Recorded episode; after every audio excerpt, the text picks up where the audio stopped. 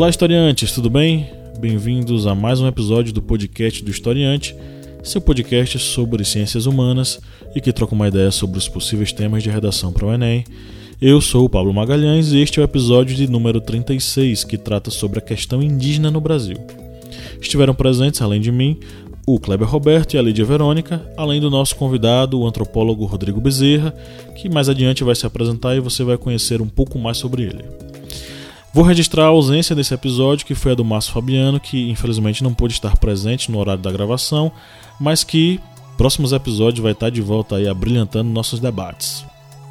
Antes de eu deixar vocês com o episódio, que teve duração aí em média um pouquinho mais de uma hora e meia, mas que ficou muito interessante, cheio de informação, cheio de conteúdo para você, eu vou dar alguns informes. Se esse projeto está te ajudando de alguma forma, considere ser um apoiador Vá no site apoia.se barra historiante e faça uma doação. A partir de um real, você já nos ajuda a produzir conhecimento, conteúdo e ajudar muito mais pessoas a conseguir compreender aí um pouco mais sobre os temas de redação, sobre as ciências humanas, sobre conceitos cada vez mais aprofundados.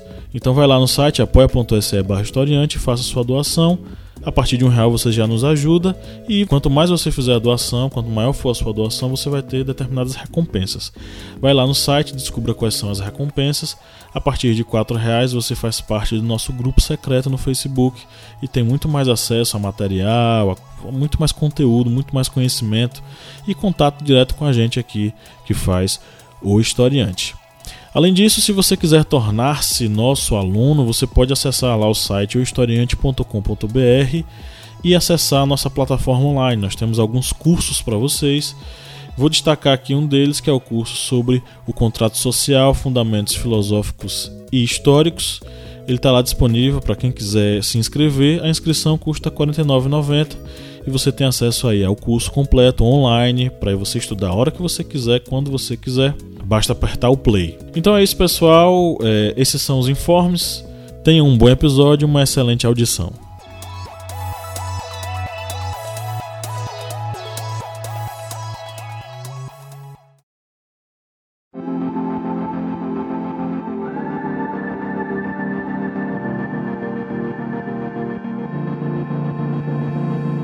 Este podcast é uma realização O Historiante.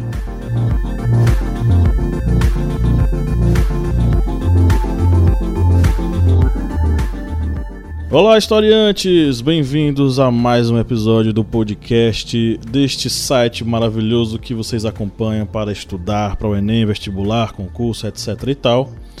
Eu sou o professor Pablo Magalhães e estão presentes aqui a Lídia Verônica. Olá. E o Kleber Roberto. E aí, galera, beleza? Hoje nós temos a visita especial aqui do Rodrigo. Oi, Rodrigo. Olá, Pablo. Boa noite a todos. Se apresenta aí pra galera. Quem és tu na fila do pão? Tá ok. Bem, pessoal, eu sou Rodrigo Bezerra, eu sou antropólogo, e trabalho no Instituto de Colonização e Reforma Agrária, o INCRA, é, especificamente com comunidades quilombolas, mas tenho, é, é mas já estudei muito sobre um pouco sobre, sobre indígenas e, e, acompanho a temática indígena também, de certa forma, como antropólogo. Bem-vindo, não é? E você já antecipou um pouquinho o tema do nosso debate, debate de hoje, porque nós, nós hoje vamos falar sobre a questão indígena no Brasil, não é? E nós é, vamos abrir aqui nossa, nossa, nossos debates. Eu vou fazer uma leitura aqui de uma notícia que saiu no site Brasil de Fato. A notícia é assinada pela Mariana Pitassi. Né? E é, o texto diz o seguinte: Saiba mais sobre a aldeia Maracanã, alvo de ataques no Rio. Aliado de Bolsonaro, deputado estadual eleito fez declarações de ódio contra indígenas na última semana. É, você já ouviu falar na aldeia Maracanã, localizada na zona norte da cidade do Rio de Janeiro? A aldeia urbana foi erguida por indígenas de diferentes etnias em 2006, no terreno onde era abrigado o antigo Museu do Índio. Muito se falou sobre a aldeia em 2013, quando o terreno foi alvo de disputa a partir da intenção do governo do estado do Rio de derrubar o prédio para a construção do complexo do Maracanã para a Copa do Mundo de 2014.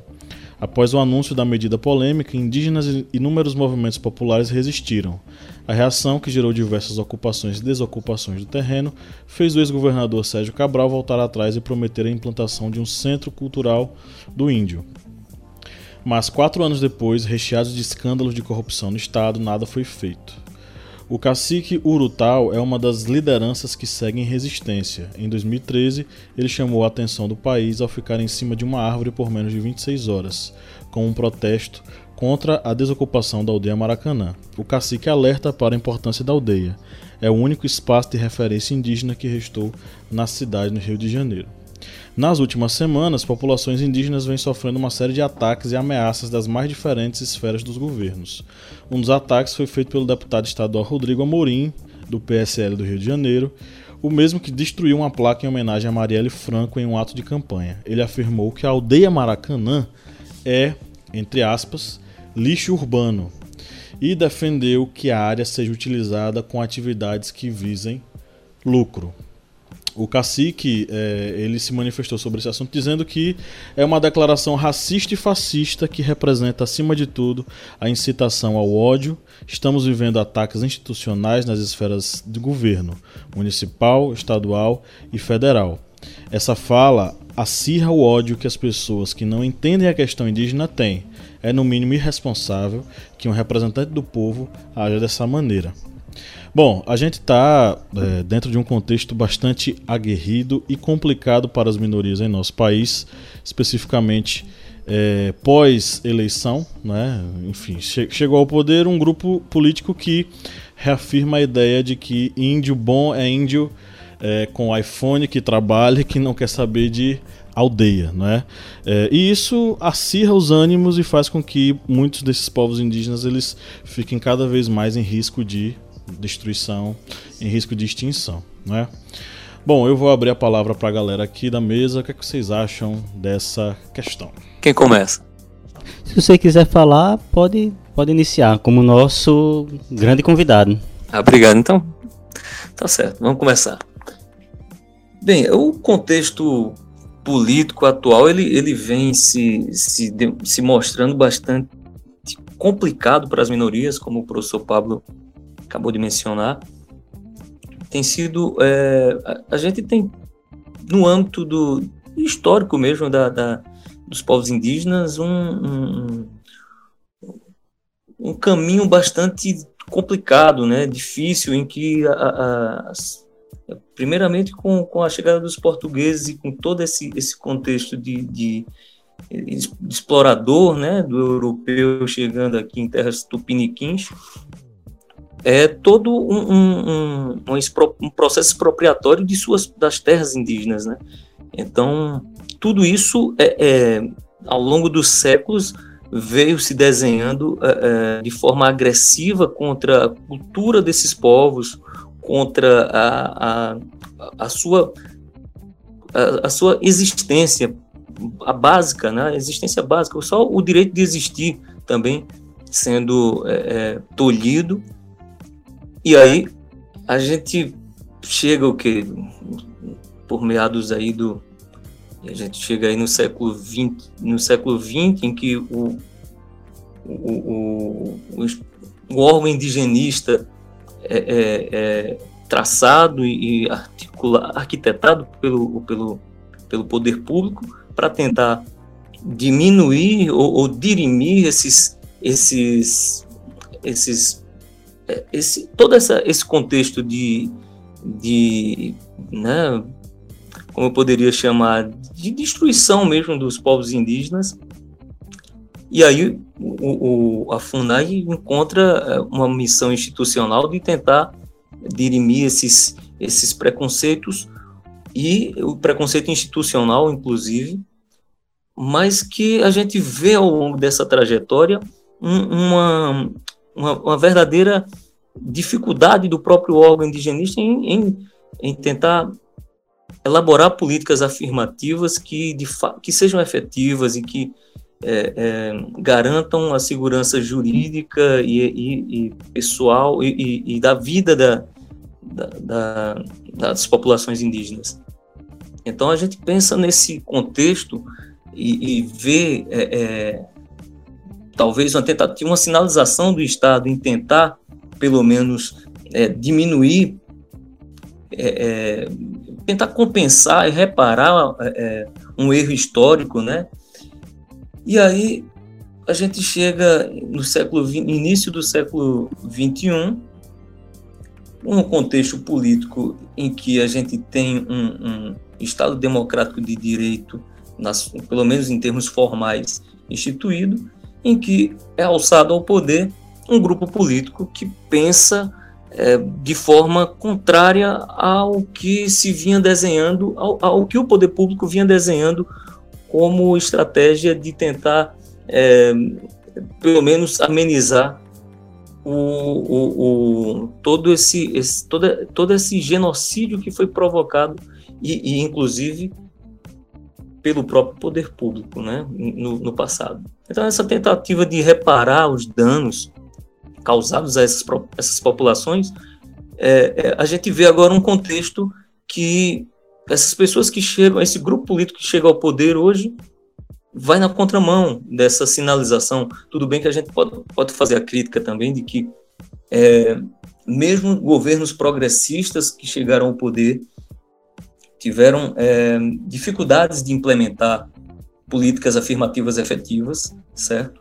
É, e, e, e, assim, é, são processos lentos de, de, de, avanços, né? pelo menos na, na, no, que, no que a gente pode considerar como é, demarcação de terras indígenas, enfim. E aí a gente vê agora um, não só um grupo, um grupo político que quer é, é, homogeneizar as populações indígenas na sua cultura, ou seja, é um ataque cultural também, não é só político, é, é a tentativa de deslegitimar os povos indígenas naquilo que eles, que eles têm de mais, mais valioso que é a sua cultura, e aí tentando é, classificá-los como brasileiros, como, a, como todos os brasileiros. E a gente sabe muito bem que o, o, indígena, não só o indígena, mas todas as populações e os povos e comunidades tradicionais têm características, apesar de estarem inseridos no meio da nação, estarem inseridos na, na população brasileira, fazerem parte dela, eles são, acima de tudo, é, grupos étnicos que têm diferenças com o restante da sociedade, em, em, relação à sociedade hegemônica, né, se a gente, com perdão da expressão. Bem, então, é, a gente, eu, eu, eu vejo o, o, se o caminho já é, já é difícil para as, comunidades se afirmarem enquanto, enquanto politicamente, enquanto comunidade, enquanto grupos indígenas, enquanto povos indígenas, nesse cenário atual, a gente tem visto um, um, um algo surreal que eu não, eu, eu, com muita sinceridade, eu não, não acreditava que a gente pudesse chegar a ter, a ter esse tipo de, de discussão agora. Eu achava que era uma discussão que já tinha sido superada, essa de, da questão da legitimidade dos povos indígenas em, em, em lutarem por seus direitos, por, seu, por suas terras, por seu hábitat enfim. Agora eu gostaria de compartilhar aí com os colegas, porque eles, a gente pudesse enriquecer o debate, e aí eu fico no aguardo para qualquer intervenção, se alguém quiser. Tá ok? Pronto, beleza. Foi uma excelente explicação. E nós podemos também inserir aí nesse, nesse quesito, é, como bem lembrado, que há povos indígenas no Brasil. Porque muitas pessoas, quando se referem aos indígenas, se referem somente como índio. Ah, o índio. Mas não é o índio, e sim os povos indígenas. Isso é exatamente como bem é, ressalvado. É, cada tribo indígena, cada etnia tem a sua cultura, tem os seus hábitos, tem a sua língua, tem a sua terra. E a partir do momento em que venha se caracterizar esses povos indígenas como o índio, algo similar ao que ocorreu com o negro africano, que acabou, digamos, ganhando um caráter homogêneo, em que toda a sua cultura ela acabou, digamos, sendo esquecida, sendo jogada para debaixo do tapete. Esses indígenas eles acabam muitas vezes tendo essa dificuldade já nessa, na sociedade brasileira, pois a sociedade brasileira vai vê-lo como é, o povo que deve ser excluído, aquele que não deve ser. Aquele que não deve ganhar seus direitos, porque o índio não é o ser produtivo na nossa cadeia de produção nacional. O índio ele ganha muita terra e essa terra poderia virar plantação de soja, poderia virar pasto para o gado e muitos não têm essa noção de que essa a sua autodeclaração, essa condição de que os índios eles podem é, solicitar a demarcação de terra das suas terras, do seu local, já é algo que está inserido na Constituição, na Constituição cidadã. Antes disso, os indígenas eles não tinham essa, não tinham essas, digamos, é, não, não era nem, digamos, vantagens, porque isso aí não é uma vantagem. É direitos. Os direitos não tinham seus direitos. Com essa Constituição, eles vieram a ter o direito tanto de autodeclaração, autodeterminação e também seus direitos sociais garantidos. Isso aí inserido dentro da Constituição. E nós vemos atualmente que essa toda essa garantia ela vem se perdendo. E com essa nesse novo governo em que retirou a FUNAI, passando ela diretamente, digamos, para o agronegócio, já que a ministra da Agricultura, ela é diretamente ligada à bancada BBB, a, bancada do boi, a bancada da bala e a bancada da Bíblia. Ou seja, toda essa bancada que não quer ver os direitos das minorias resguardados. Eles querem ver uma sociedade em que seja regido pelo direito da maioria. Isso aí lembra até algo que vou lembrar aqui da minha esposa, que ela vai ouvir esse podcast, e desde ela lembrou quando viu todo esse movimento aí com relação aos indígenas. Ela disse que é capaz desse governo ele querer criar o Minha Oca Minha Vida, isso mesmo, minha oca, minha vida, para tirar os índios de suas terras, trazer para a cidade e aquela terra indígena que seria uma terra deles virar pasto e virar plantação de soja. É, o que chama a minha atenção também nessa questão do, da aldeia Maracanã é uma visão do todo, né? Assim, que, que a gente pode tirar dessa, desse ocorrido que quando eles apropriaram é, a aldeia em, 2000, em 2013 para asfaltar o prédio e torná-lo estacionamento né, é, para as Olimpíadas, se não me engano, é, eles, eles tornaram o solo infértil, né? Eles, eles estragaram o prédio para, enfim, para utilidade comercial. E aí eu, eu parei para pensar, não seria muito mais legal se eles pudessem melhorar o prédio, tornar o prédio acessível para que os turistas pudessem conhecer um pouco da nossa história? Porque os índios, eles não só defendem o território deles e a cultura deles, eles defendem nossa história, o nosso território. A floresta amazônica é, um, é uma das florestas, é uma das maiores florestas e, e tem um, um, nível importante mundial muito grande. E os índios, de alguma forma, é, ainda estão guardando essas terras e cuidando é, das nossas terras também. Né? Então, em vez de é, valorizar o, a nossa cultura, a nossa história, né? Os nativos que de alguma forma lutam para preservar, não é, destruiu, né? Tiraram eles de cena, é, tomaram um prédio para fins comerciais. Se, sei lá, mas é, na minha cabeça, se fosse para comercializar o, o, o, terreno, que valorizassem quem, quem estava ali dentro, né? É, enfim, os donos do, do terreno, né, que é considerado um, um, um, dos terrenos, um dos poucos terrenos, né, que de solo indígena no Rio de Janeiro. Então, é, o olhar capitalista, né, em cima disso aí, ao invés de valorizar o que é nosso também, porque faz parte da nossa história, simplesmente banalizaram e, enfim, é, eu achei uma cachorrada sem fim. E tem uma coisa que é muito sintomática nessa fala dele, quando ele fala que esse deputado do PSL, quando ele diz que os indígenas eles são lixo. Isso é lixo, tem que organizar. É uma perspectiva extremamente europeizada, embranquecida da, dos espaços urbanos e da própria conjuntura da, da Constituição étnica brasileira. É, tem muita gente que acredita que índio é aquele é, cidadão pelado que não fala português, que vive na oca e que caça com arco e flecha. Vive de caça e pesca.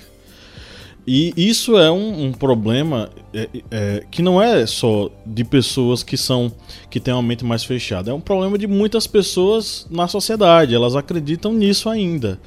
É tanto que é, os argumentos que se utiliza para dizer que fulano não é índio é dizer que ó, ele usa iPhone, ele tem Hilux e ele é, ganha mais do que eu, logo ele não é índio.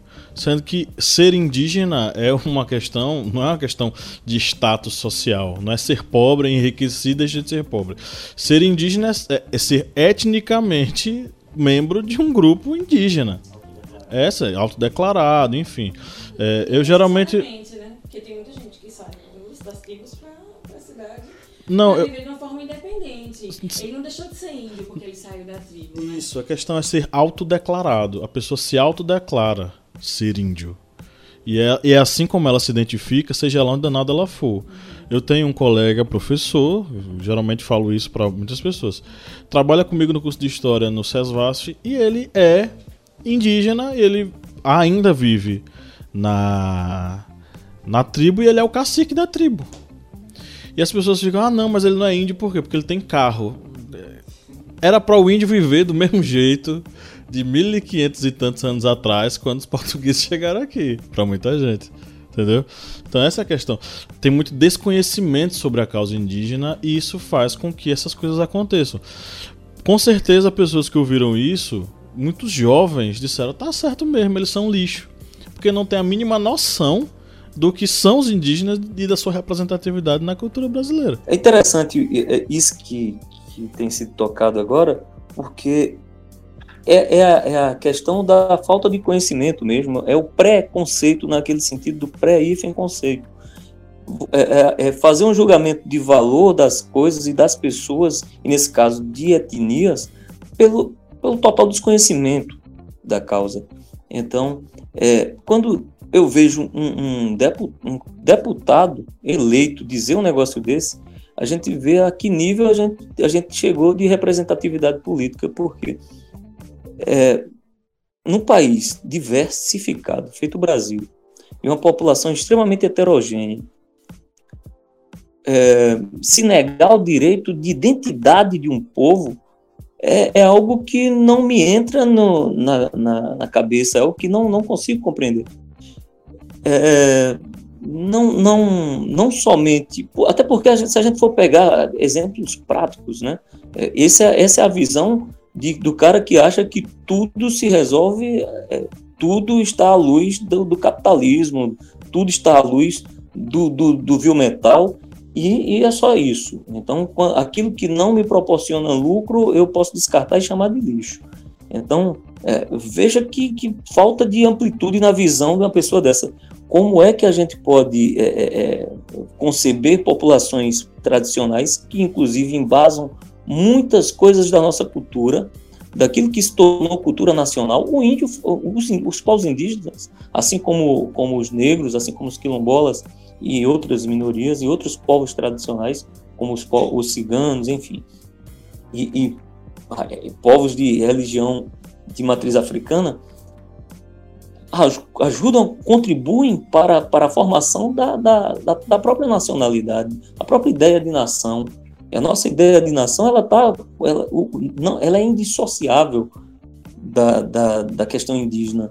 A gente pega o estado de Pernambuco, o nome Pernambuco é um nome indígena. A gente pega o, a nossa culinária, o, o, o, o beiju a, ou a tapioca são, são heranças do, do, dos indígenas. Então, quando você vê isso né, Pois não, Lídia. Essa, essa questão do, da, da, comida mesmo, né? Que os índios.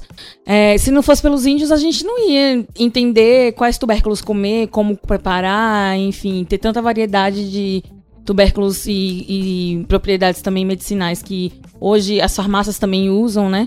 Graças aos índios, a gente tem acesso a tudo isso, a conhecimento do que a natureza pode proporcionar para nós, seres humanos, de uma forma geral. Perfeitamente, perfeitamente. Então, essa falta de, de conhecimento mesmo. É, é, e aí a gente pega, e é conhecimento de, de mundo, não é só conhecimento técnico, que é o que essa turma que está chegando no poder aí pensa, que é o conhecimento é, é tecnicista, unicamente tecnicista, para que se não, não haja é, é, o pensamento crítico, ele seja tolhido e, e e inclusive minorias sejam massacradas culturalmente também, que eu acho que é o pior de tudo.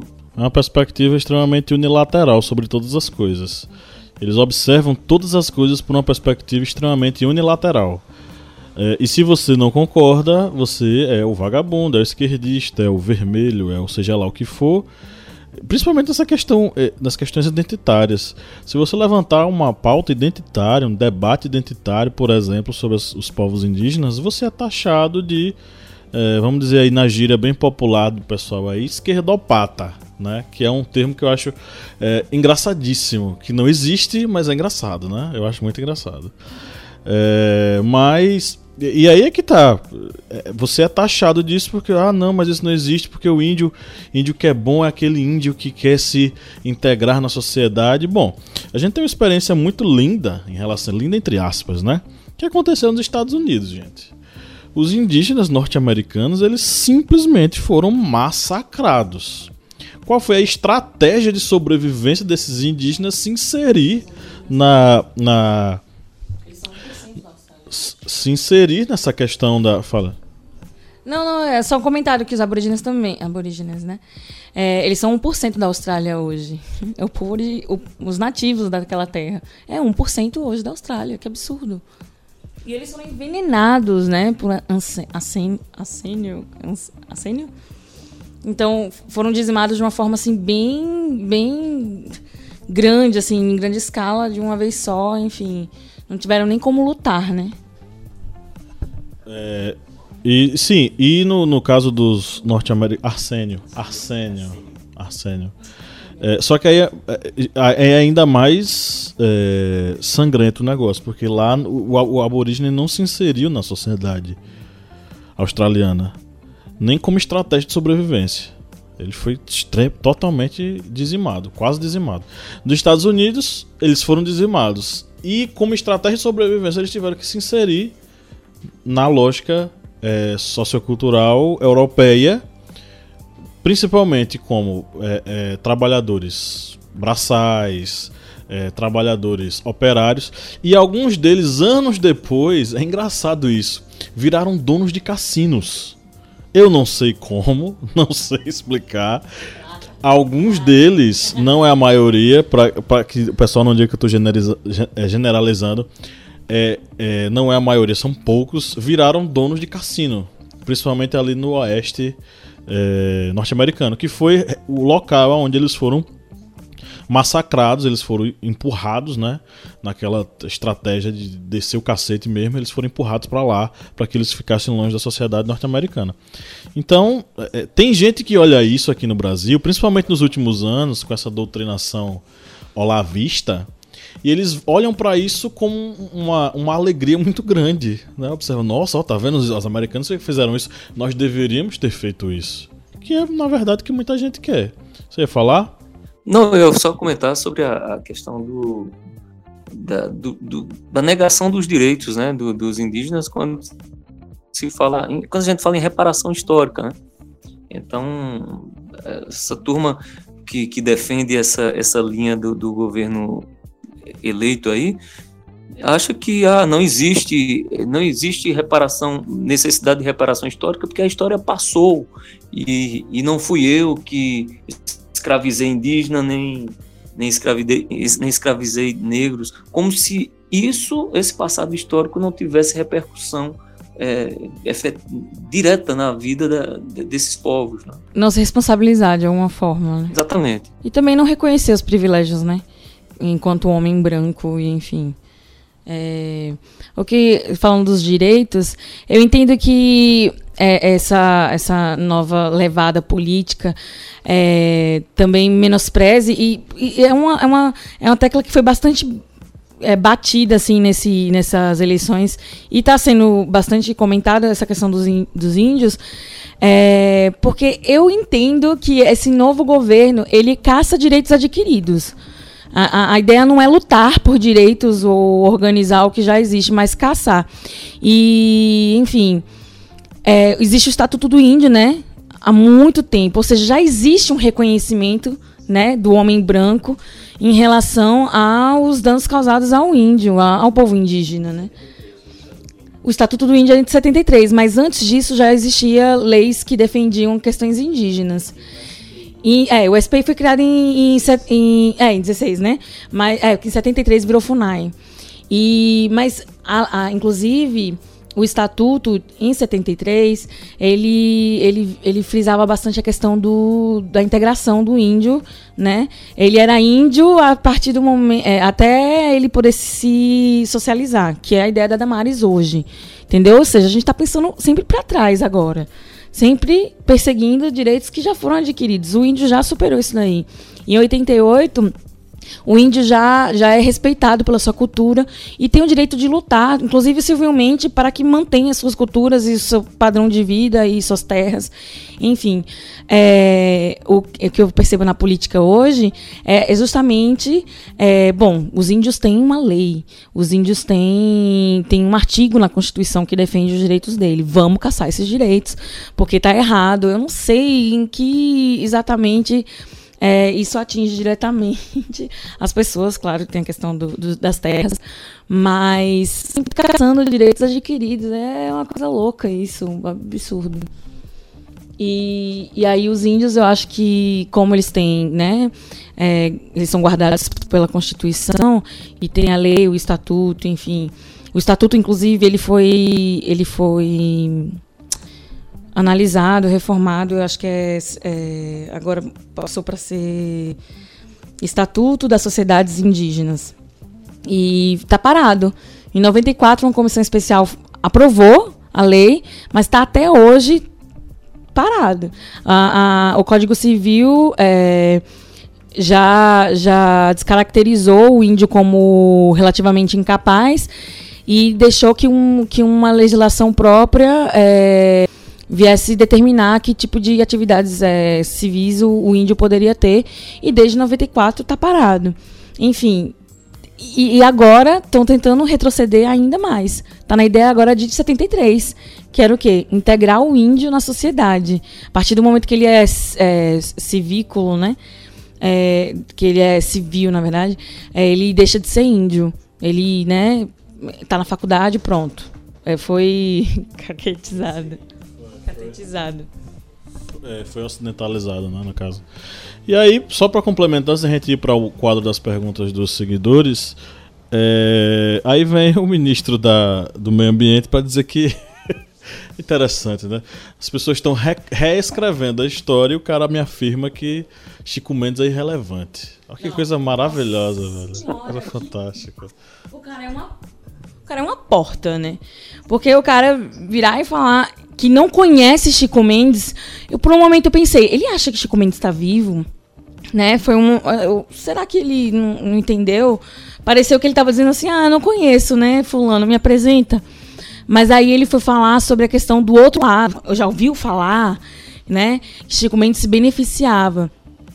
Como alguém que, que luta por minorias tem sua vida em risco, se beneficia de alguma forma.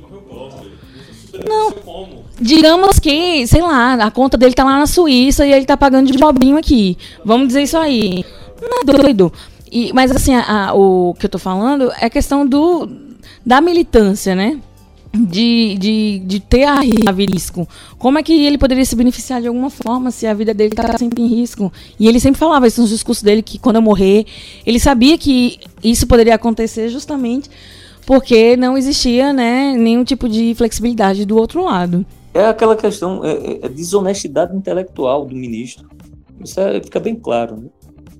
plena desonestidade intelectual, porque é, é, que é, vai na mesma linha do discurso de reescrever a história, de querer dizer que a história foi contada pelos esquerdopatas e que por, os historiadores que escreveram a, a história como a gente conhece é, é estavam extremamente é, contaminados pelo, pela questão ideológica, enfim. É, uma, é de uma.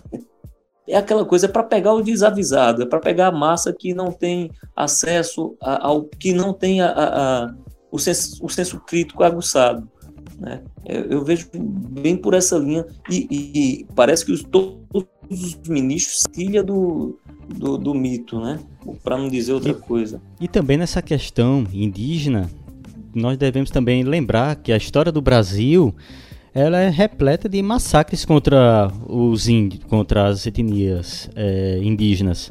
Isso vem desde a colonização, devemos lembrar aí a Guerra dos Bárbaros aqui no Nordeste, quando as tribos que não aceitaram é, se converter ao cristianismo ou que estavam impedindo a expansão da pecuária para o interior, elas foram literalmente dizimadas. Aí vamos lembrar também que no Nordeste ocorreu uma revolta no Maranhão pelo direito de escravizar índios, que foi a revolta de Beckman.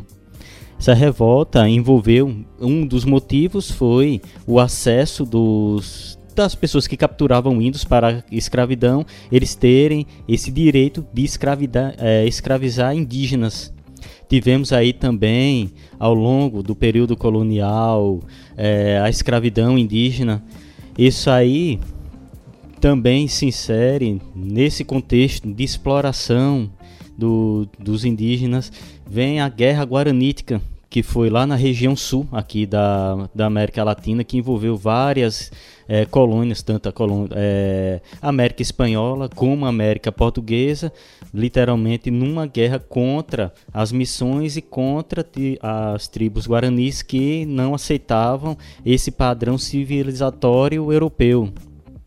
Aí, vou, aí muitos vêm a pensar: ah, professor, mas aí você só está falando em perseguições e massacres que ocorreram no período colonial. É, depois do Brasil Império, do período republicano, acabou. Não teve mais massacre de índio e os índios passaram a viver em paz. Aí você se engana. Durante a ditadura militar, ocorreu também massacre e perseguição de índios é, segundo a Comissão da Verdade, mais de 8 mil indígenas foram mortos durante o período da ditadura militar, ou por tortura, ou por é, levar agentes biológicos, ou seja, doenças para tribos que estavam impedindo o progresso daquele período é, ditatorial. Foram literalmente massacrados, exterminados, assassinados durante esse período que muitos aí revisionistas da história vêm dizer que ah não foi um período maravilhoso para o Brasil. É um período assim que ocorreu massacres perseguição em que houve um atraso econômico no Brasil. É o professor Pablo aqui até lembrou maravilhoso para quem? Eles precisam explicar porque aí no meio de toda essa perseguição os próprios indígenas sofreram esses massacres durante esse período e são coisas que não são tão visíveis na história, exatamente por causa daquela visão é, eurocêntrica e civilizatória da história, muitas vezes que é contada apenas pelo lado vencedor. Ah, é? Então tá.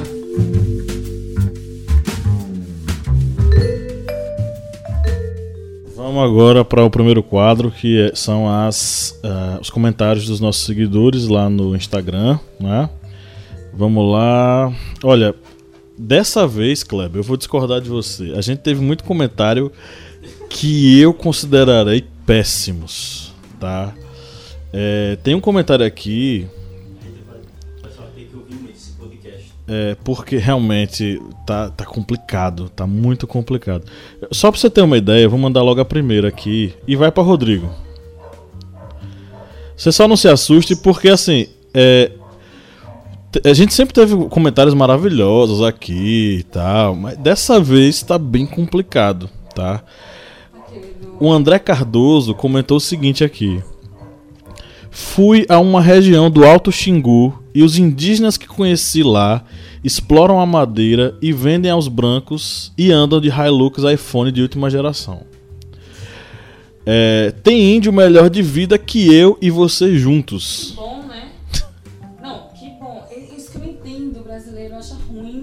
brasileiro acha ruim que pessoas que, né, digamos, minorias, têm um padrão de vida melhor ou igual que ele. Eu não entendo. Que bom que o índio tá melhor que você.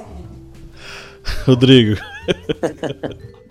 Manda bala. Eu, eu, tô, eu gosto desse tipo de desafio, professor Pablo. Até é, é bom. Eu, na verdade, meu Facebook vive cheio desse tipo de discussões, porque eu tenho alguns amigos que comungam dessa visão aí do, do, do rapaz que comentou. Mas enfim, ó, em relação a essa questão é, de querer, que é sempre, sempre utilizam esse argumento, ah, mas tem indígena cobrando pedágio em estrada, tem indígena é, com, com um carro, tem indígena com iPhone.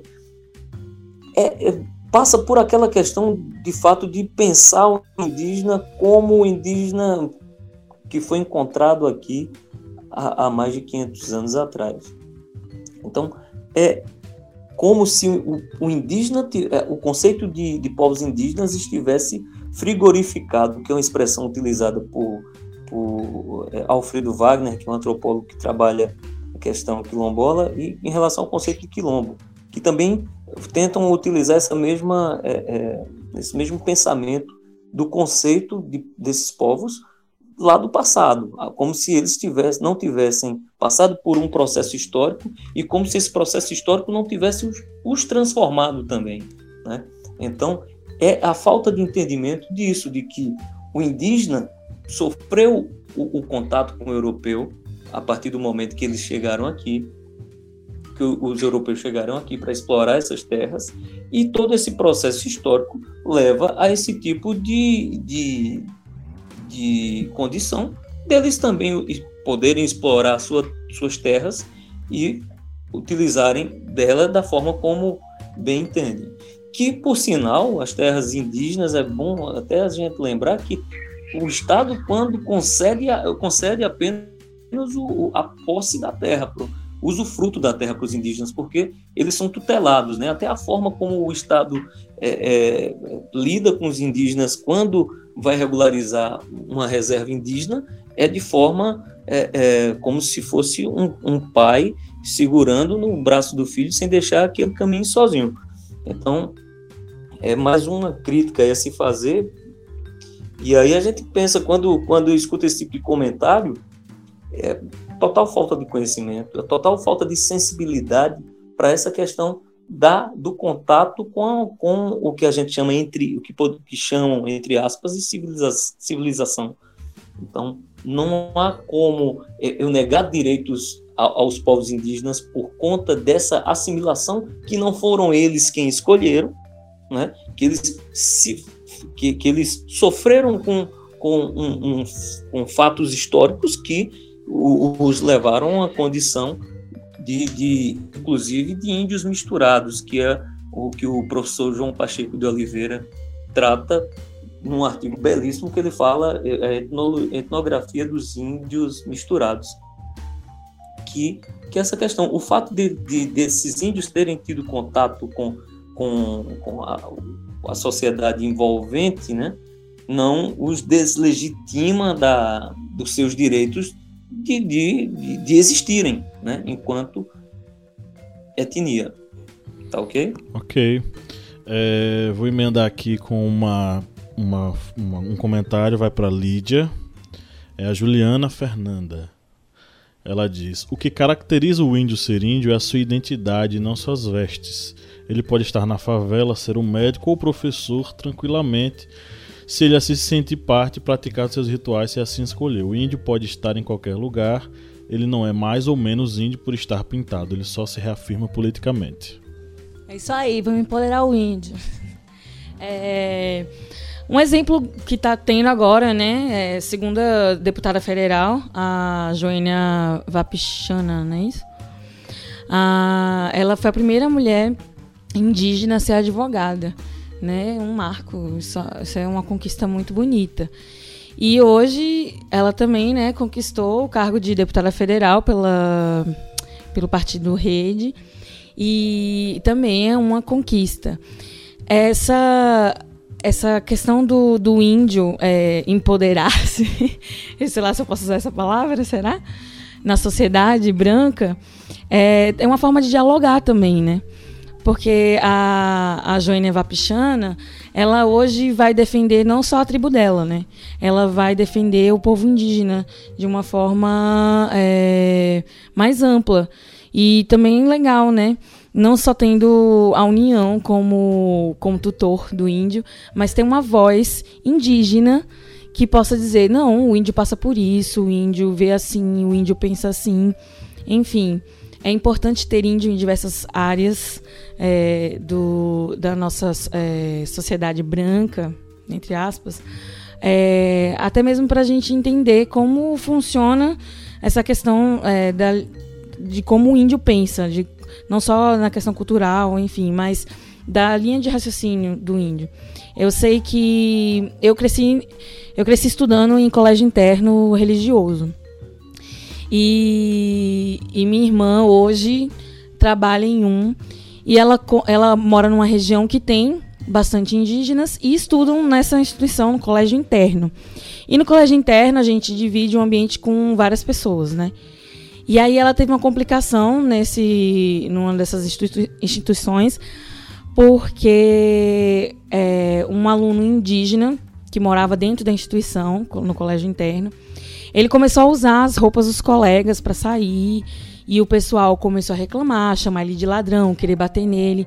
E ele não tinha, ele não tinha entendido que o que estava dentro do quarto dele era tinha tinha um dono propriamente assim um, um, um único dono se estava dentro do quarto era uma comunidade então ele usou e saiu com o tênis do colega de quarto a camiseta de outro para ele, ele estava vivendo em comunidade, né? Ele estava dividindo um ambiente com, outros, com outras pessoas da idade dele, é, estudantes igualmente, né? É, entre eles, e enfim, é, uma linha de raciocínio que o homem branco já não tem há muito tempo, né? De dividir o, a, de forma, digamos assim, igualitária essas coisas. Enfim, é, o índio, o, o, o rapaz em questão, ele, so, ele teve que ter um curso básico assim de como viver numa comunidade branca, digamos assim. Olha, não pode pegar o tênis de fulano, a camisa de fulano. Ele, ah, tá, é porque tava no quarto, né? Eu queria jantar, eu vesti e saí. Então, tipo, minha irmã, né, comentando, e eu tive acesso também, eu tive contato, né, com outros indígenas nesses colégios internos, e eles tinham essa, essa cabeça, assim, de, de uma comunidade muito unida, e enfim. É, é uma forma de, de conhecer também, né, como, como pensam os índios, ter, tê-los em diversas áreas do, da nossa sociedade. Ok, vamos para mais uma para mais comentários aqui, Kleber, eu vou, eu vou. Você vai comentar uma, uma, briga que, uma briga que teve aqui na nossa postagem. Deu um rolo aqui. É, o Taylor. Taylor Twister 1, enfim, o nome dele só aparece Taylor aqui. Escreveu o seguinte: Extinção. Os índios se dissipam a cada dia que passa dentro de poucos anos não existirão mais. E nós, como descendentes de negros e índios, também iremos sucumbir. E aí ele começa a ter uma, uma briga com o André Cardoso, aquele que fez o comentário que o, o Rodrigo fez o, o né, falou sobre. Ele começou a falar aquelas coisas, aí o Taylor deu uma provocada aqui perguntando o seguinte: Me aponte onde estão os maias e os astecas e os incas são civilizações que desapareceram, senhor historiador.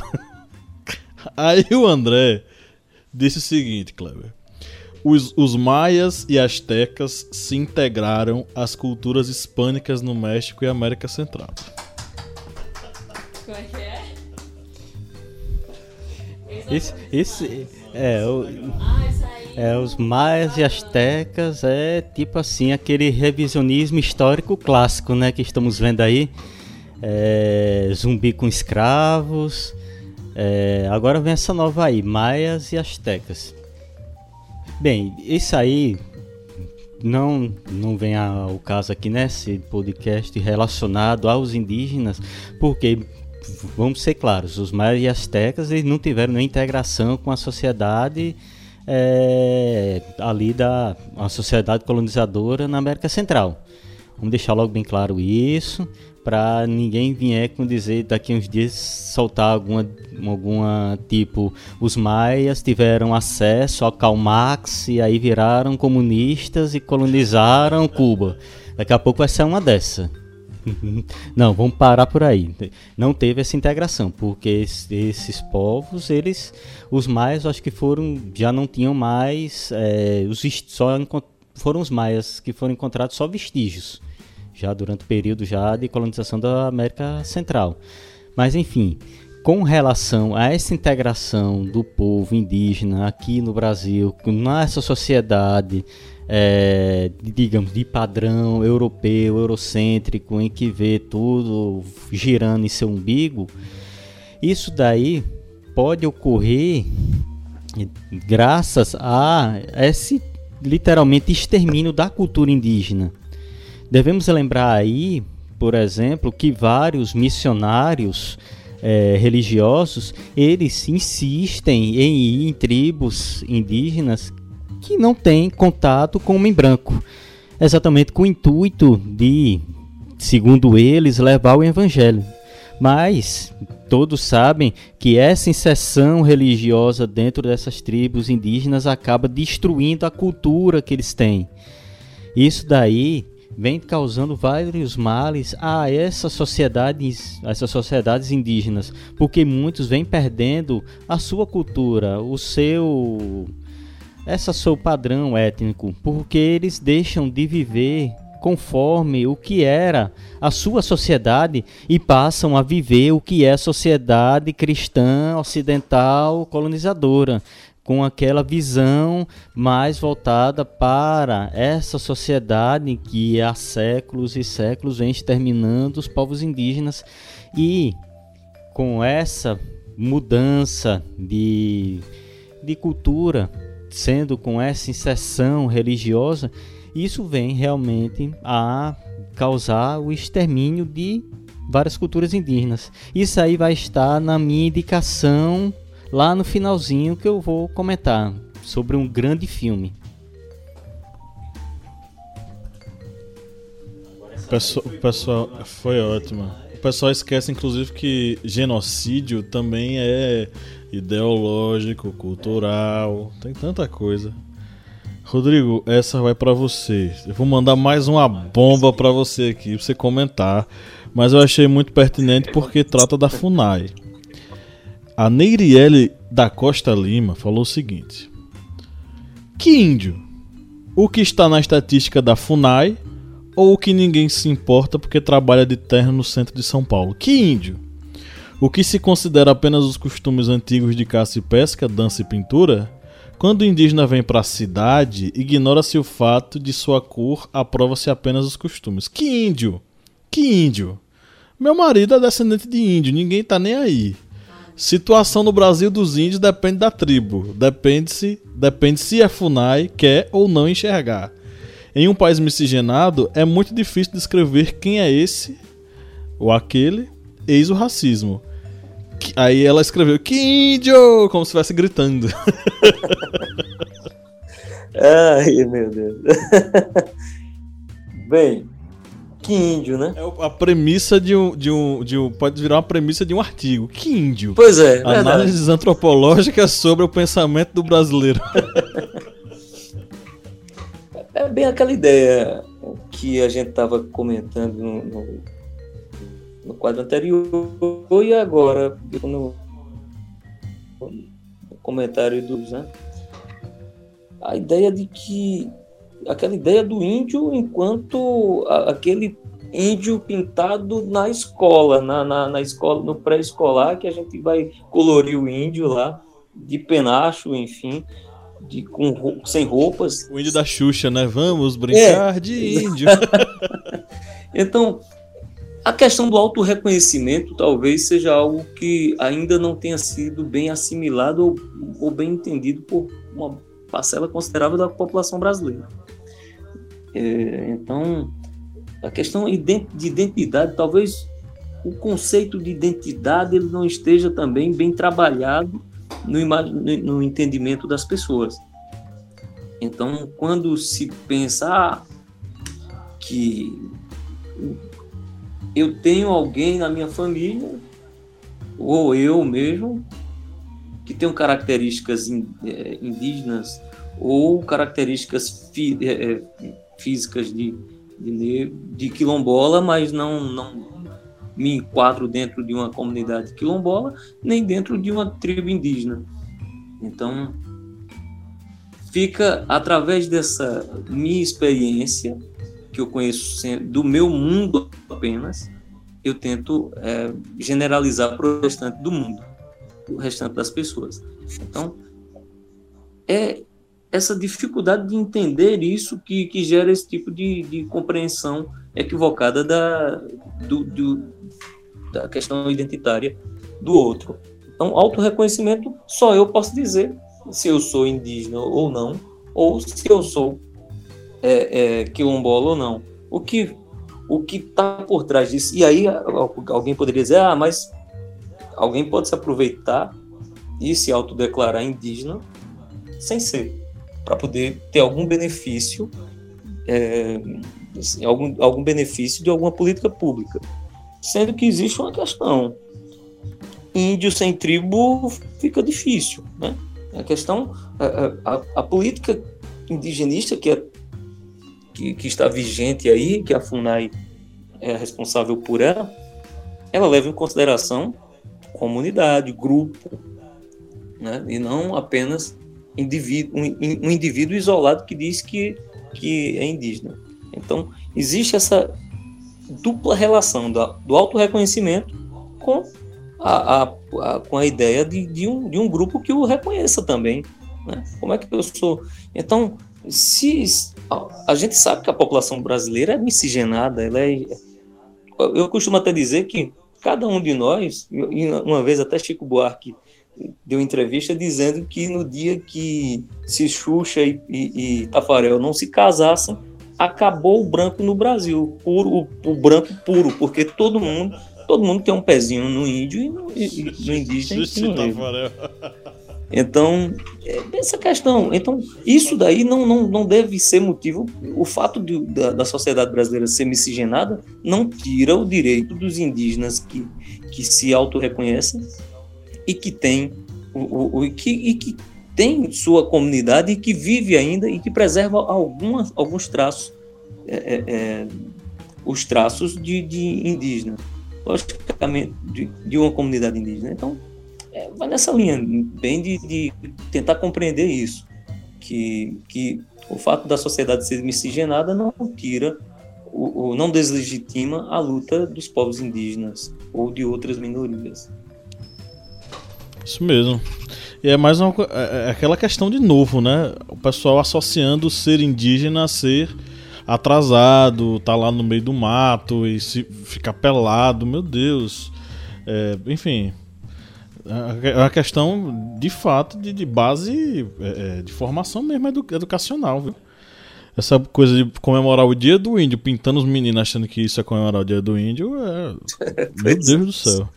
Inclusive, eu, eu recentemente falei com alunas minhas do, do curso de pedagogia, que a, da disciplina de é, Fundamentos do Ensino da História. E eu levantei essa questão: como é que vocês comemoram o dia do índio? Boa parte delas, não, a gente pinta os meninos e tal. Aqui. E eu virei para elas e disse: gente, o que vocês fazem é reproduzir o racismo estrutural da nossa sociedade. Vocês não estão comemorando o dia do índio. Vocês estão comemorando o dia do branco que se veste de índio. É isso que vocês comemoram. Perfeitamente. É tipo blackface americano que eram aqueles humoristas que pintavam o rosto de, de negro para fazer aquelas piadas com, com negros. Jim Crow. É, o, ele falando de Jim Crow, era, era o nome de um artista que se vestia de negro, se fantasiava e fazia esse tipo de humor. e posteriormente nos Estados Unidos criaram uma lei de segregação racial chamada Lei Jim Crow. Ela vigorou até o século XX nos Estados Unidos, nos, nos países do sul, nos estados do sul. E era, era a política de segregação racial. É, Lídia, a Vanoca, que eu vou olhar o nome aqui. Vanessa. Vânia Gardioli Fiuza. A Vanoca, né? Para os íntimos. a Vanoca diz o seguinte: é, comentou lá no nosso post: Uau, que temão, hein? É, ela disse que na hora de escrever a redação do Enem, evitaria clichês e romantização. Ressaltaria a questão do genocídio sofrido pelos povos indígenas e o descaso de políticas públicas. É, como eu falei, né, a questão da, da do estatuto, né, da como é o nome? Eu até esqueci, perdão, é, do estatuto das sociedades indígenas, que é uma lei que está parada lá no Senado, né, sem, sem votar, é, sem decidirem, né, qual vai ser, é, enfim, a, como, você, como vai ser exercida a vida civil do, do índio, de acordo com o, novo Código Civil. E, enfim, é... muita coisa é, é calada, é abafada, é... não chega né, nas mídias, é... enfim, do Brasil inteiro, sobre essa questão do genocídio, né? É, graças à internet, hoje a gente tem algumas, algumas informações a mais do que a, a mídia realmente retrata sobre essas questões. Mas eu vi algumas denúncias, inclusive após as eleições, né, de do exército entrar em, em territórios e, enfim, entrar em conflito armado com os índios por conta de terras. E eu acho que a tendência é, é ficar cada vez pior. É, não se sabe ao certo, né, o, o, o que, por exemplo, tá, pode estar tá acontecendo agora, né? É, com muitas tribos que vivem reclusas dentro das florestas e que, enfim, tem todo esse interesse do agronegócio em obter esse, ter esse território. Então, a gente nunca vai saber ao certo quanto, né, quantas tribos existem ou, ou estão existindo é, por conta desses massacres é, silenciosos, né, de alguma forma a sociedade não não sabe, mas eles existem. Enfim, é, como ela falou, né? Não pode romantizar, mesmo não. É, é, os, os índios também são brasileiros, eles não precisam deixar de ser índios para serem brasileiros. Então, é, tem povo brasileiro sendo morto e a gente tinha que ter que falar a real. É, enfim, é isso aí, Vanoca. Arrasou. E eu vou mandar a última aqui para Kleber. É o Mike Lucas. Ele fala o seguinte: na verdade, eu, eu, eu, eu joguei pro Rodrigo os comentários mais é, pesados, mas para ele poder ter, ter a, a possibilidade de, de, desconstruir, né? Essa coisa que tá na cabeça do povo, esse preconceito, né? Enfim. É, o Mike Lucas, do Recife, né? É, ele falou o seguinte: que eles representavam a totalidade da população brasileira e atualmente não chega nem a um terço disso.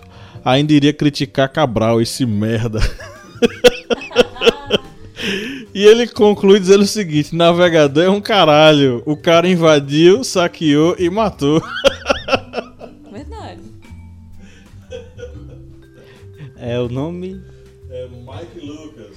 É, Mike Lucas, ele tá revoltado realmente com, com o cara lá que veio e se apossou. Que descobrimento não teve nenhum, veio só mesmo tomar de conta, se apossar.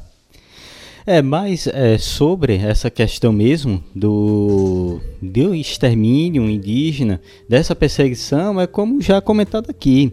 Houve a perseguição desde o tempo da colônia. Perseguição e extermínio contra as tribos que não, não aceitavam a, a integração e esse padrão civilizatório europeu. Devemos lembrar também que houve algumas, alguns momentos em que os indígenas é, também lutaram ao lado do branco contra outros indígenas que eram rivais que contra outros invasores europeus. Aí devemos lembrar, por exemplo, da, no caso da invasão da região do Rio de Janeiro, da Baía do Guanabara, quando houve a Confederação do, dos Tamoios e houve a luta entre franceses com indígenas contra portugueses com outras tribos indígenas. Ou seja, houve esses momentos em que os brancos se aproveitaram das rivalidades entre as etnias indígenas para que elas lutassem ao seu favor. Ocorreu também, como comentado, vários momentos de perseguição e extermínio, e isso perdurou ao longo da nossa história até o período contemporâneo. E Cabral, ele realmente, quando ele veio aqui, não foi nada de descobrir, ele só veio mesmo se apossar e tomar de conta do que Portugal achava que era dele. Devendo lembrar aí que só o tratado de o tratado aí de Tordesilhas, Portugal ele não pediu para expandir aquelas milhas a mais para dentro da de um possível continente americano, porque dizia não, pode ser que lá tenha uma terra ali. Não, não, já sabia que tinha, por isso ele pediu essa expansão a mais nesse tratado que acabou se tornando Tratado de Tordesilhas. Ah, só uma coisa que eu ia para ressalvar aqui, com um adento, que eu comentei que a civilização maia ela já tinha sido totalmente exterminada antes do contato com o europeu, mas não. Os europeus chegaram, tiveram esse contato com os maias e esse contato com os maias foi um dos motivos para o seu extermínio, pois os espanhóis eles literalmente fizeram essa perseguição contra a civilização maia que resultou no extermínio e na captura de seus principais centros urbanos. Márcio não tá, né? Mas fazer um pinga-fogo do Márcio. Brincadeira. Não, eu ia perguntar assim para vocês se vocês acham que essa questão do domínio é, da forma como Portugal colonizou o Brasil, né? Dominando é, os índios pacíficos e tornando os, os, os índios mais é, digamos, ariscos, né? É, desculpa a expressão, né? É, os bravios. Os índios mais bravios como inimigos da coroa é uma, uma herança cultural que a gente traz até hoje, de achar que os índios são bobos, são inocentes, são primitivos e por isso nós podemos é, los né? É, de alguma forma já que ah, eles são selvagens demais para entender o valor da terra deles, quanto quando na verdade eles que entendem melhor, né? Mas enfim, a pergunta é: vocês acham que existe essa herança cultural do, do homem branco na sociedade hoje de achar que o índio é bobo?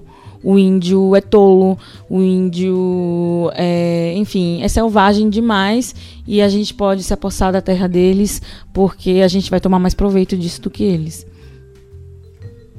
Quem vai responder, historiantes? Rodrigo quer responder? Posso, posso comentar alguma coisa aqui? O Weber comenta mais depois. Pode ser? Pode, pode sim. Para vocês, é o pinga-fogo do Márcio. É para todos, é uma mesa redonda. Eu não sei se eu poderia dizer que, que é uma herança somente do, do europeu português, né? Talvez de todo, seja o pensamento europeu como um todo. Mas aqui, em se, em se tratando de, Bra de, Brasil, como houve maior influência portuguesa aqui, embora tenham tido outros povos que, europeus que chegaram por aqui também, como os, os holandeses aqui em Pernambuco, enfim. Mas o, o, eu acho que essa, essa questão mesmo de é, é, evolucionista, né, de, de tentar pens de pensar o, o, o indígena enquanto selvagem, enquanto o, enquanto o primeiro estágio, como se todos nós já tivéssemos passado, toda a humanidade, a humanidade começasse com a, com a selvageria e ia, se civilizando, chegando no nível máximo de civilização, que seriam os europeus.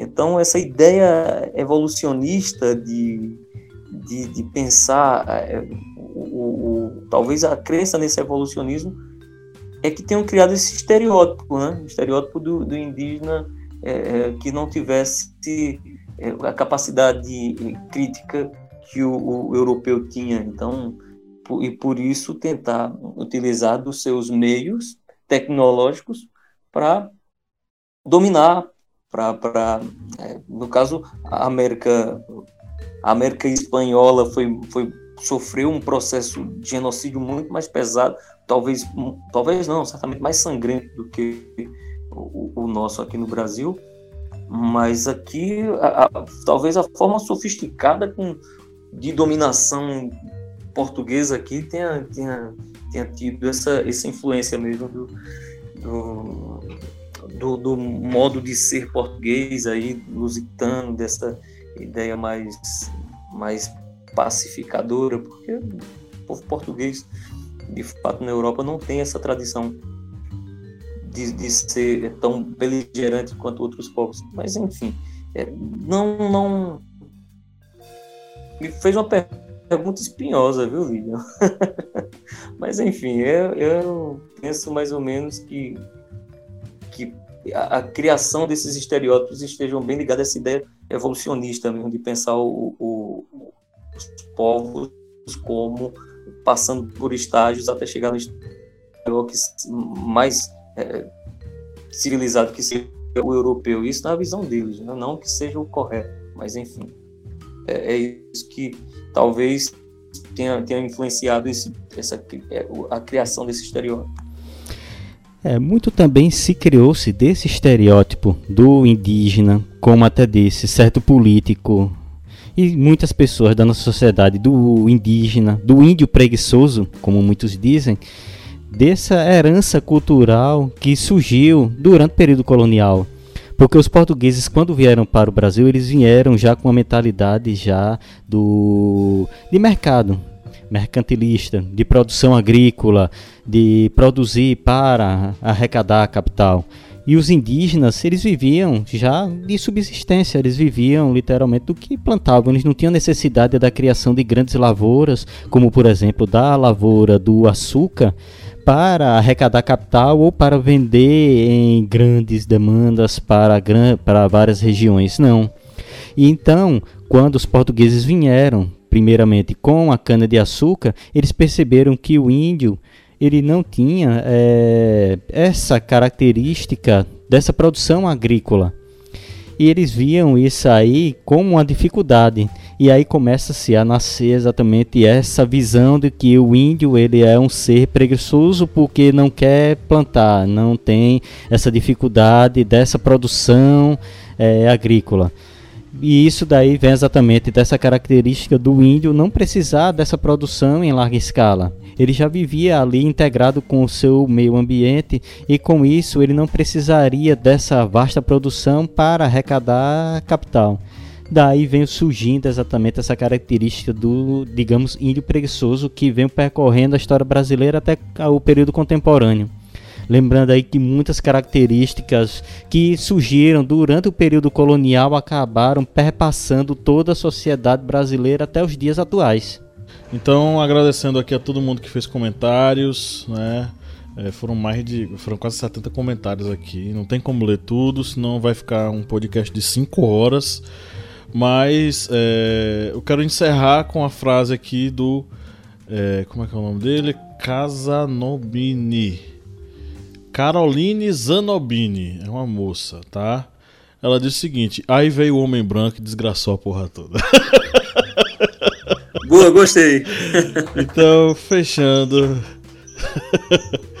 Encerrando aí essa parte, a gente vai para para próxima para o próximo quadro que é o Pinga Fogo.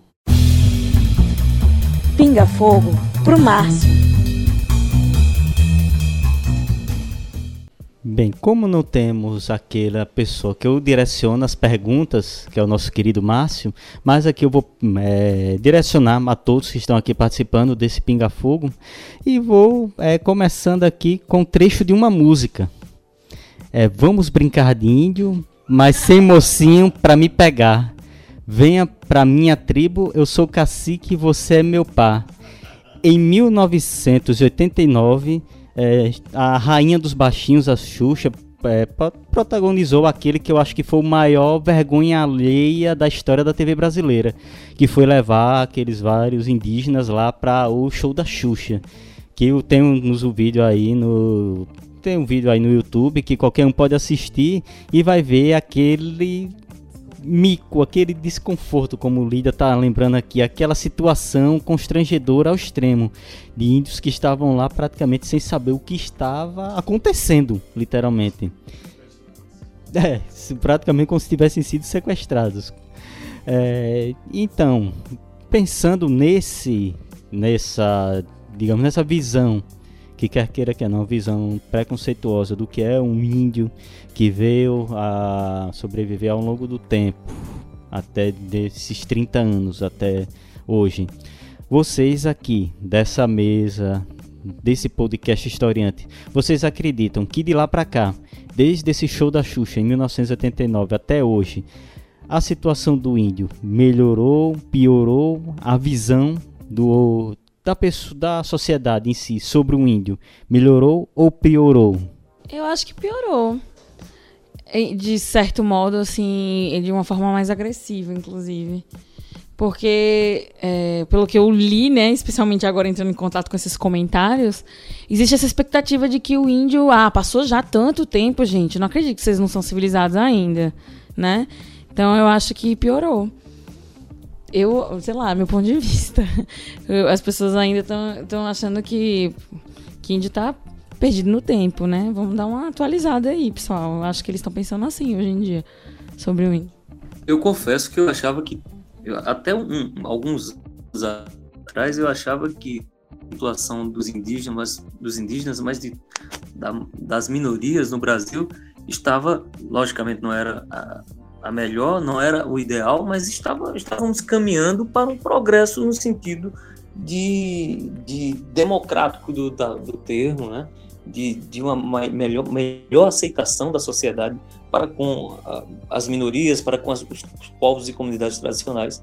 Mas de quatro anos para cá, sinceramente, eu, tô, eu, eu digo o mundo parece que virou de pernas para o ar, porque a sensação hoje que eu tenho é de que a gente regrediu séculos em quatro anos, ou em pouco mais de quatro anos. Então, é, eu acho que o pior que o pior que a gente pode elencar aí nesse momento seria a questão de, de, de, do reconhecimento ou da falta de reconhecimento por, por esses povos. Né? Quando você vê a cultura de um povo sendo negada, a legitimidade de uma luta política sendo negada, ela acaba é, sendo pior do que qualquer perda material, porque é, a gente está falando de, de algo que está intrínseco, que é que faz parte da existência de um povo. Então, se eu desacredito na cultura, a, a cultura de um povo, eu mato aquele povo enquanto, enquanto etnia, certo? Ok. É, assim, do ponto de vista social, os indígenas tiveram um, é, é, é, juridicamente falando, socialmente falando, politicamente falando, uma maior representatividade. Agora, em termos de é, preservação do seu patrimônio cultural, linguístico, é, o acesso, é, inclusive isso é uma questão complicada falar sobre essa questão do acesso ao ensino superior, porque se você for pegar em números, realmente os indígenas eles tiveram muito mais acesso ao ensino superior nos últimos anos, principalmente com as políticas afirmativas é, em relação às minorias de acesso ao ensino superior. Agora, assim, falando de um modo geral, como assim, como o senso comum brasileiro, o indígena ele tá numa situação pior, porque o senso comum brasileiro está observando o indígena como aquele que a gente precisa civilizar é indígena? Bom, se é indígena, vamos colocar aqui para virar branco, porque se não for branco não serve. Nesse sentido, entendeu? Ok, vamos agora para o mais um quadro que são as frases. Só os fortes sabem. Primeira frase. Lide larga o celular. Eu quis o perigo e até sangrei sozinho. Entenda, assim pude trazer você de volta para mim. Renato Russo, Essa foi bem facinho, só pra gente começar, tá? Só pra esquentar. Só pra esquentar. Segunda frase. As armas em saia penetra na vida, pesada ou querida viver a lutar. Se o duro combate os fracos abate, aos fortes, aos bravos, só pode exaltar. Quem falou isso? Eu não faço ideia. Poxa, eu lembro. Eu lembro quando ele falou. Não tô lembrando quem é. Deixa eu ver. Foi ele? Dá dicas. Chico Buarque. Reginaldo Rossi. Não.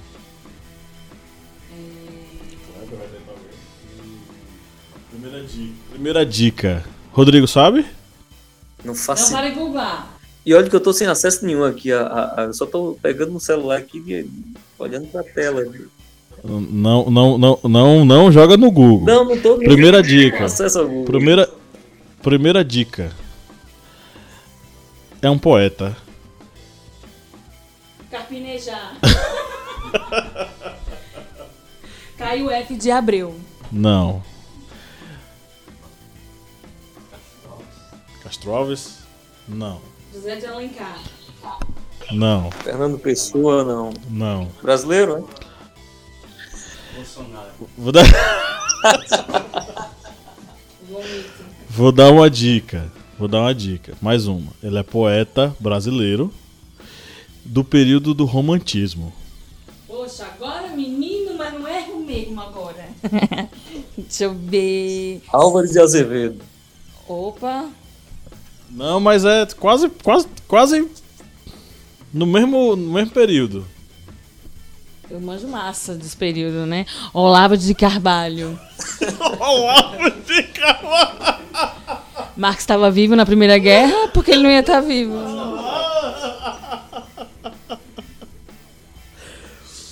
É, Olavo Bilac. Não, É, Cecília Meirelles. Cecília do Amaral. não.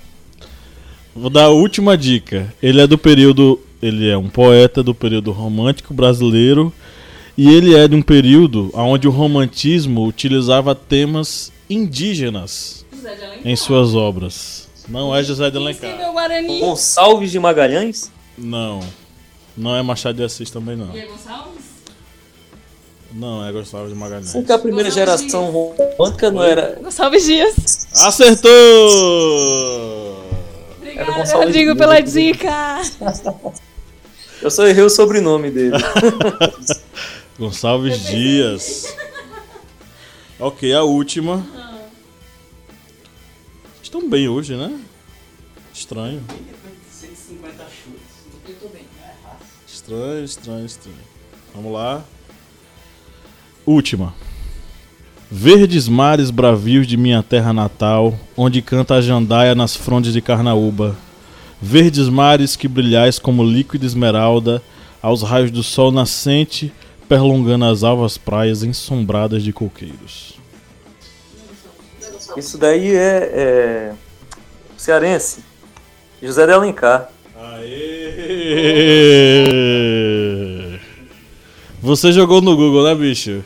Não, joguei não. É porque eu li, eu- é o autor que eu mais li. José de Alencar. Gente, vocês conseguiram, hein? Vocês acertaram tudo hoje, hein? É, vou pegar pesado da- no próximo, na próxima gravação. Diz. Vamos fazer uma homenagem agora. Os, é, gente, uma, uma homenagem, tá? Os seringueiros, os índios, os ribeirinhos há mais de 100 anos ocupam a floresta, nunca a ameaçaram.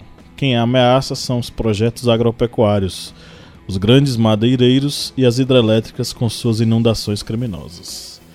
Chico Mendes. Agora vamos para nossas, nossas indicações. Dicas culturais. É, a minha indicação de hoje é um filme, é uma animação brasileira que eu achei linda, linda, assim, demais. Eu não, eu não tenho nem palavras para descrever, mas é um fi, é animação, é uma história de amor e fúria que com, já que começa contando justamente lá do, do início, né, na questão da colonização e vai passando. É, uma é um breve resumo de alguém que é, foi passando pela, pela história do Brasil, né? Uma alma de alguém que foi passando pela história do Brasil, uma, uma alma indígena. E, embora eu não seja espírita, e minha crença não acredite nisso, é, eu achei muito muito bonita a forma como como essa história foi contada. É, desde lá do início é, inclusive é, batalhas indígenas por conta da colonização enfim. E até o ano de quanto? 2000 e enfim, até. Não, é futuro. Porque o filme termina no. Ela passa pela ditadura, é, o filme passa pelo, pelo balaio, pelo, pelo, pelas várias situações é, históricas realmente marcantes de luta é, do povo brasileiro. E, por fim, termina numa, numa era mais, mais futura, né? época mais para frente aí é, onde o Brasil é só máquinas e prédios e não existe água potável, enfim. A sobrevivência é mínima é, das minorias, né, das pessoas pobres. E é bem bonito, é bem bonita essa história. E eu acho que vale a pena para qualquer idade é, é, assistir esse, esse filme, essa animação, que realmente é brasileira. Então também dá uma valorização ao cinema brasileiro. É, a playlist também é brasileira e a maioria do, da, das músicas são de cantores pernambucanos. Eu gostei muito, bem bonito.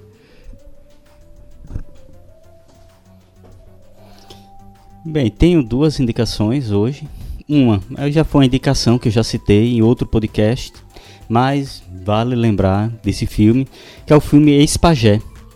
Que esse filme ele fala sobre exatamente essa inserção religiosa cristã dentro de uma tribo que acaba literalmente modificando toda a cultura dessa, dessa tribo.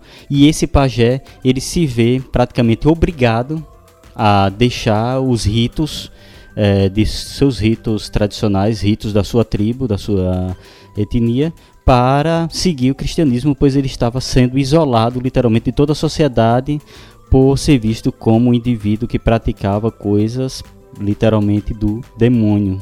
Exatamente a visão aí, como bem lembrado o professor Pablo, de genocídio de uma cultura. Não, é, não existe só genocídio por morte, de morte matada, o genocídio físico, ao genocídio cultural. E esse filme, esse pajé, lembra exatamente isso aí: o extermínio de uma cultura em substituição de outra. E outra citação é de outra aqui dica é de um livro, já que o professor Pablo aqui lembrou do extermínio das tribos norte-americanas, devemos lembrar que um digamos o maior clássico sobre esse tema que é Enterre meu coração na curva do rio de de Brown que esse livro ele demonstra exatamente todo esse processo de perseguição, reclusão de levar as tribos indígenas para locais isolados para o seu extermínio. Isso aí é um livro muito chocante, é um livro que não é difícil o acesso dele, ele é fácil. Né? Existe até uma edição pocket de uma editora com um custo barato e também tem disponível em vários locais em PDF na internet. E vale muito a pena as pessoas lerem esse livro, Enterre Meu Coração na Curva do Rio, para verem que a expansão civilizatória norte-americana não foi algo bonitinho, romântico, como está aí nos filmes de Bang Bang, em que o índio é o bandido e os mocinhos é, são aqueles é, grandes astros de Hollywood. Não. Ele vai demonstrar exatamente que a maldade está em quem detinha um poder naquele período nos Estados Unidos. Bom, vou fazer a minha indicação aqui. É um livro. Esse é um clássico da história. E você que é vestibulando e você não curte ler, eu dou uma sugestão para você. Comece a exercitar a leitura, porque quando você passar na, na faculdade, você tá lascado, porque você vai ter que ler muito, ok? É, o livro que eu vou sugerir é de um dos é, historiadores mais importantes né, do século XX, é o Florestan Fernandes. Ele escreveu um livro chamado A Função Social da Guerra na Sociedade Tupinambá. Esse é um livro para a pessoa se aprofundar mesmo. Poxa, quero estudar, é o, é o tema da minha vida, falar sobre índios. Vamos estudar sobre esse assunto. O outro, mais simples, né, para você que quer entender um pouco sobre o contato com essas tribos e a importância de valorizar a cultura indígena, é um documentário disponível na Netflix chamado Primeiro Contato Tribo Perdida da Amazônia, que mostra um pouco sobre é, um antropólogo que adentra a Amazônia para investigar se o aparecimento de uma tribo isolada é o fim da sociedade sem contato com o resto do mundo, até porque ela não tinha realmente contato com é, o homem é, ocidentalizado, um homem branco ocidentalizado. Rodrigo. Pronto, pode, pensei aqui em dois filmes. Manda. O Xingu.